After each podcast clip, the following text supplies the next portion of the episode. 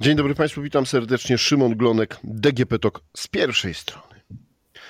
W lutym 2023 roku w Turcji i Syrii doszło do serii trzęsień ziemi. W ich wyniku zginęło ponad 45 tysięcy osób. Niestety to nie są ostateczne i stuprocentowe dane, to nadal są szacunki. E, pewnie usuwanie skutków e, potrwa wiele, wiele miesięcy, jeśli nie lat. Turcja zapowiada odbudowanie zniszczonych terenów. E, w Syrii pewnie będzie z tym dużo gorzej, gdyż kraj jest ogólnie zniszczony po wojnie. Jak wygląda sytuacja tam na miejscu? Co już zostało zrobione, a jak możemy jeszcze pomóc ofiarom tej strasznej tragedii? O tym wszystkim porozmawiam z Natalią Makulską z Polskiej Akcji Humanitarnej. Dzień dobry. Dzień dobry Państwu. E, wróciła Pani po 10 dniach pobytu w rejonach objętych właśnie trzęsieniem ziemi. E, I w Turcji, i w Syrii. W Polsce dość dużo mówiło się o tych rzeczach związanych właśnie z Turcją.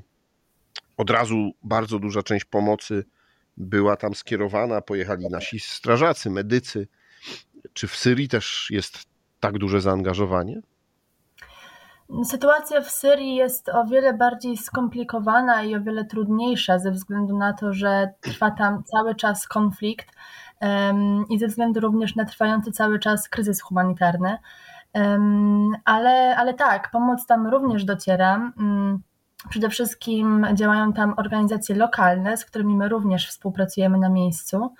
E, potrzeby w Syrii są e, ogromne. Skala oczywiście jest porównywalna w Turcji i w Syrii, bo to trzęsienie ziemi e, dotknęło zarówno osoby mieszkające tu i tu, mm, ale, ale właśnie ze względu na ten konflikt oraz kryzys humanitarny, który trwa już w Syrii, te potrzeby w Syrii są, są ogromne.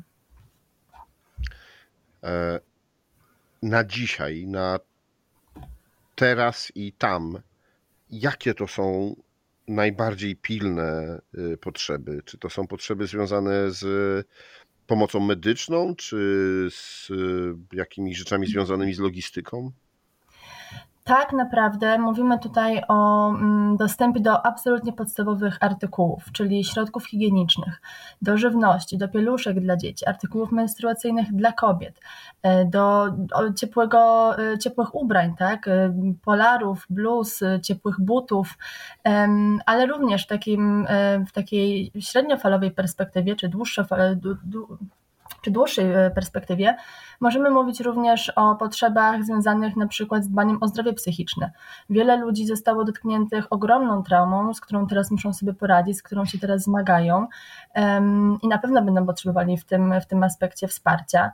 E, będą również potrzebne mm, działania związane z odbudową e, domów, ale również na przykład budynków publicznych, tak, czyli szpitali czy szkół a także na przykład infrastruktury wodno-sanitarnej. E, więc na ten moment te potrzeby mm, są nadal bardzo podstawowe, e, ograniczają się do właśnie takich e, rzeczy, bez których nie możemy prowadzić normalnego, codziennego życia, ale będą istniały na pewno jeszcze przez dłuższy czas i będą wiązały się właśnie z w ogóle z odbudową kraju. Mhm. A powiedziała Pani polary, czy jakieś ciepłe rzeczy, to powiedzmy, jaka jest teraz y, pogoda, no bo y, myślę, że Polacy raczej kojarzą Turcję z ciepłym, wakacyjnym klimatem. Tak, to prawda, natomiast pogoda tam jest e, bardzo podobna w tej chwili do, do tej polskiej. E, co prawda, w momencie, w którym ja tam byłam, było, było słońce, było dosyć słonecznie i przyjemnie, ale to tylko w ciągu dnia. Wieczory są bardzo chłodne, e, w związku z czym proszę sobie wyobrazić teraz mieszkanie w namiocie przy takiej temperaturze, gdzie dochodzi do około 0 stopnia w, w ciągu nocy, tak? Dlatego mówię o tych kocach, dlatego mówię o ciepłych, ciepłych ubraniach, ponieważ y, zwłaszcza te wieczory, te noce, poranki są dosyć chłodne i tego typu artykuły są bardzo potrzebne. Mhm. E, jakie jest y, Państwa zaangażowanie? Co w tym momencie polska akcja humanitarna y, robi w, w Turcji? Co dodatkowo robi w Syrii? Bo Wiem, że w Syrii jesteście też zaangażowani od wielu, wielu lat, jeśli chodzi o działania pomocowe też związane z wojną. E, działamy na miejscu już od pierwszych dni katastrofy. Nasz zespół pomocy natychmiastowej e, pojawił się na miejscu w ciągu 48 godzin i natychmiast przystąpił do realizacji e, swoich działań. No i te, te nasze pierwsze działania ograniczały się właśnie do, do zapewnienia tych podstawowych potrzeb. Tak? Dystrybuowaliśmy ciepłe, pełnowartościowe posiłki osobom, rodzinom, które mieszkały w tymczasowych schronieniach. Nadal zresztą to robimy a także pakiety higieniczne, tak zwane pakiety godnościowe, w których znajdowały się takie artykuły jak bielizna damska, męska, dziecięca, mydło, y, pieluszki dla dzieci czy artykuły menstruacyjne dla kobiet. Są to rzeczy potrzebne, ponieważ większość tych osób, które mm, są poszkodowane w tej katastrofie, opuściło swoje domy natychmiast, tak? Natychmiast, jak tylko poczuły jakiekolwiek wstrząsy, e, rzuciły się do ucieczki. Opuściły te domy w zasadzie bez niczego, tylko z tym, co miały przy sobie. Wiele z tych osób oczywiście to są osoby starsze, osoby z niepełnosprawnościami, wiele z nich to są małe dzieci, więc tego typu rzeczy e, są im bardzo potrzebne. Mm, oprócz tego, oprócz tego, że kontynuujemy cały czas tego typu działania, zapewniamy te, pokrywamy te podstawowe potrzeby, e, nastawiamy się również na działania średniofalowe. Dystrybuujemy na przykład materace do e, domów kontenerowych, które są stawiane dla osób, które straciły swoje domy i będą musiały w takich domach e, spędzić trochę, trochę czasu. Zapewniamy im po prostu bardziej e, godne warunki, bardziej wygodne e, warunki w tego typu domach. A w Syrii e, rozpoczynamy działania w zakresie zapewnienia bezpiecznego schronienia. Zamierzamy angażować się i postawić takie we współpracy z organizacją lokalną centra recepcyjne dla osób poszkodowanych w trzęsieniu ziemi. Mhm. Czy to jest tak, że no, niestety trochę z przymusu powstaną y, kolejne takie, można powiedzieć, obozy uchodźcze, o, obozy dla osób, które straciły dach nad głową? Czy to rzeczywiście będą tylko przejściowe, chwilowe e, miejsca ich zamieszkania, e, bo część z nich będzie mogła wrócić do domów, część z nich zostanie zaopiekowana w jakikolwiek sposób przez e, państwo czy przez swoje rodziny, zanim to, co zostało kompletnie zniszczone, zostanie odbudowane? Myślę, że to jest kwestia bardzo otwarta i też e, zróżnicowana w zależności od tego, czy mówimy o Turcji czy o Syrii. E, w Turcji oczywiście no, e, to państwo działa i mm, stara się raczej usunąć, pomóc tak ludziom i usunąć wszelkie tego typu obozy. Stąd właśnie te, te domy kontenerowe, które są stawiane ale nadal wiele osób straciło swoje domy, a ich odbudowa potrwa wiele miesięcy, więc, więc tego typu domy kontenerowe, nawet jeżeli to nie są namioty, będą jeszcze na pewno w użyteczności przez kilka następnych miesięcy. Mówimy również o osobach, które mimo, że mają swoje domy, mimo, że te domy nadal stoją, to boją się do nich wrócić, ponieważ ich doświadczenie, ich trauma jest zbyt, zbyt świeża, E, boją się powtórnych wstrząsów, boją się, że jeżeli do tego dojdzie, to ich domy faktycznie ulegną zniszczeniu. E, w związku z czym preferują zostanie na razie w namiotach i, i po prostu y, kontynuowanie życia tam. Dlatego bardzo trudno jest ocenić, czy te, czy te obozy będą, czy nie będą. Wydaje mi się, że prawdopodobne jest, że przez kilka następnych miesięcy jeszcze e, ta sytuacja będzie trwała. Na pewno również w Syrii, gdzie, gdzie te potrzeby, te zniszczenia są, są o wiele większe. A proszę powiedzieć, no bo myślę, że mało, niewielu z naszych słuchaczy e, było w miejscu po trzęsieniu ziemi tuż, tuż po, nawet w ogóle w miejscu, gdzie kiedykolwiek było trzęsienie ziemi. Jak taki krajobraz wygląda? E, jest to bardzo trudne pytanie. E, trudne, e, trudne przeżycia i trudne, trudne widoki. Większość miast, które widziałam, na przykład miasto Jindairis w Syrii, jest całkowicie zniszczone. Budynki są zawalone, te, które nie są zawalone, które jeszcze stoją, są bardzo mocno uszkodzone, w związku z czym no, niebezpiecznie jest do nich wchodzić. E, dlatego też ludzie właśnie preferują zostanie na zewnątrz, w namiotach. Mm, ale również w Turcji wiele takich miejsc, między innymi na przykład miejsce, mała miejscowość Boskaja, tak mniej więcej na południu, mm, bardzo, bardzo zniszczona. W zasadzie wszystkie domy mieszkalne, które tam stoją, uległy zniszczeniu większemu bądź mniejszemu i mm, rodziny, które są z tego miasta, mieszkają w tymczasowym obozie. Y, są to trudne widoki, faktycznie, y, bardzo, bardzo przejmujące, mm, no, dające do myślenia, dające, pokazujące, że ta sytuacja naprawdę jest bardzo, bardzo poważna i również uświadamiające, jak szybko można stracić wszystko, co się miało w ciągu zaledwie jednej chwili. A czy patrząc na przeżycia tych osób i na y, Państwa doświadczenie, w, gdzie, gdzie pomagacie w różnych y, rejonach świata, przy różnych kataklizmach i też właśnie trzęsieniach ziemi, to czy te osoby, jeśli rozmawiała Pani z nimi, myślą o pozostaniu tam, o odbudowaniu swoich domów, swoich gospodarstw, czy raczej chciałyby się przenieść jak najdalej z tego miejsca, może w jakieś bezpieczniejsze, może takie, które nie jest zagrożone wstrząsami? To jest bardzo trudne i ciekawe pytanie. Faktycznie wiele osób, z którymi miałam przyjemność, miałam okazję porozmawiać, przede wszystkim wskazywały na to, że teraz to, co jest dla nich najważniejsze, to odzyskanie tego poczucia bezpieczeństwa. Zapewnienie bezpieczeństwa sobie, rodzicom, dzieciom to było dla nich najważniejsze. Czy to jest w miejscu, w którym są teraz, czy, czy, czy gdzieś dalej? Mam wrażenie, że to schodziło trochę na, na dalszy plan. Oczywiście wiele osób opuściło ten rejon, który, e, który został mocno dotknięty.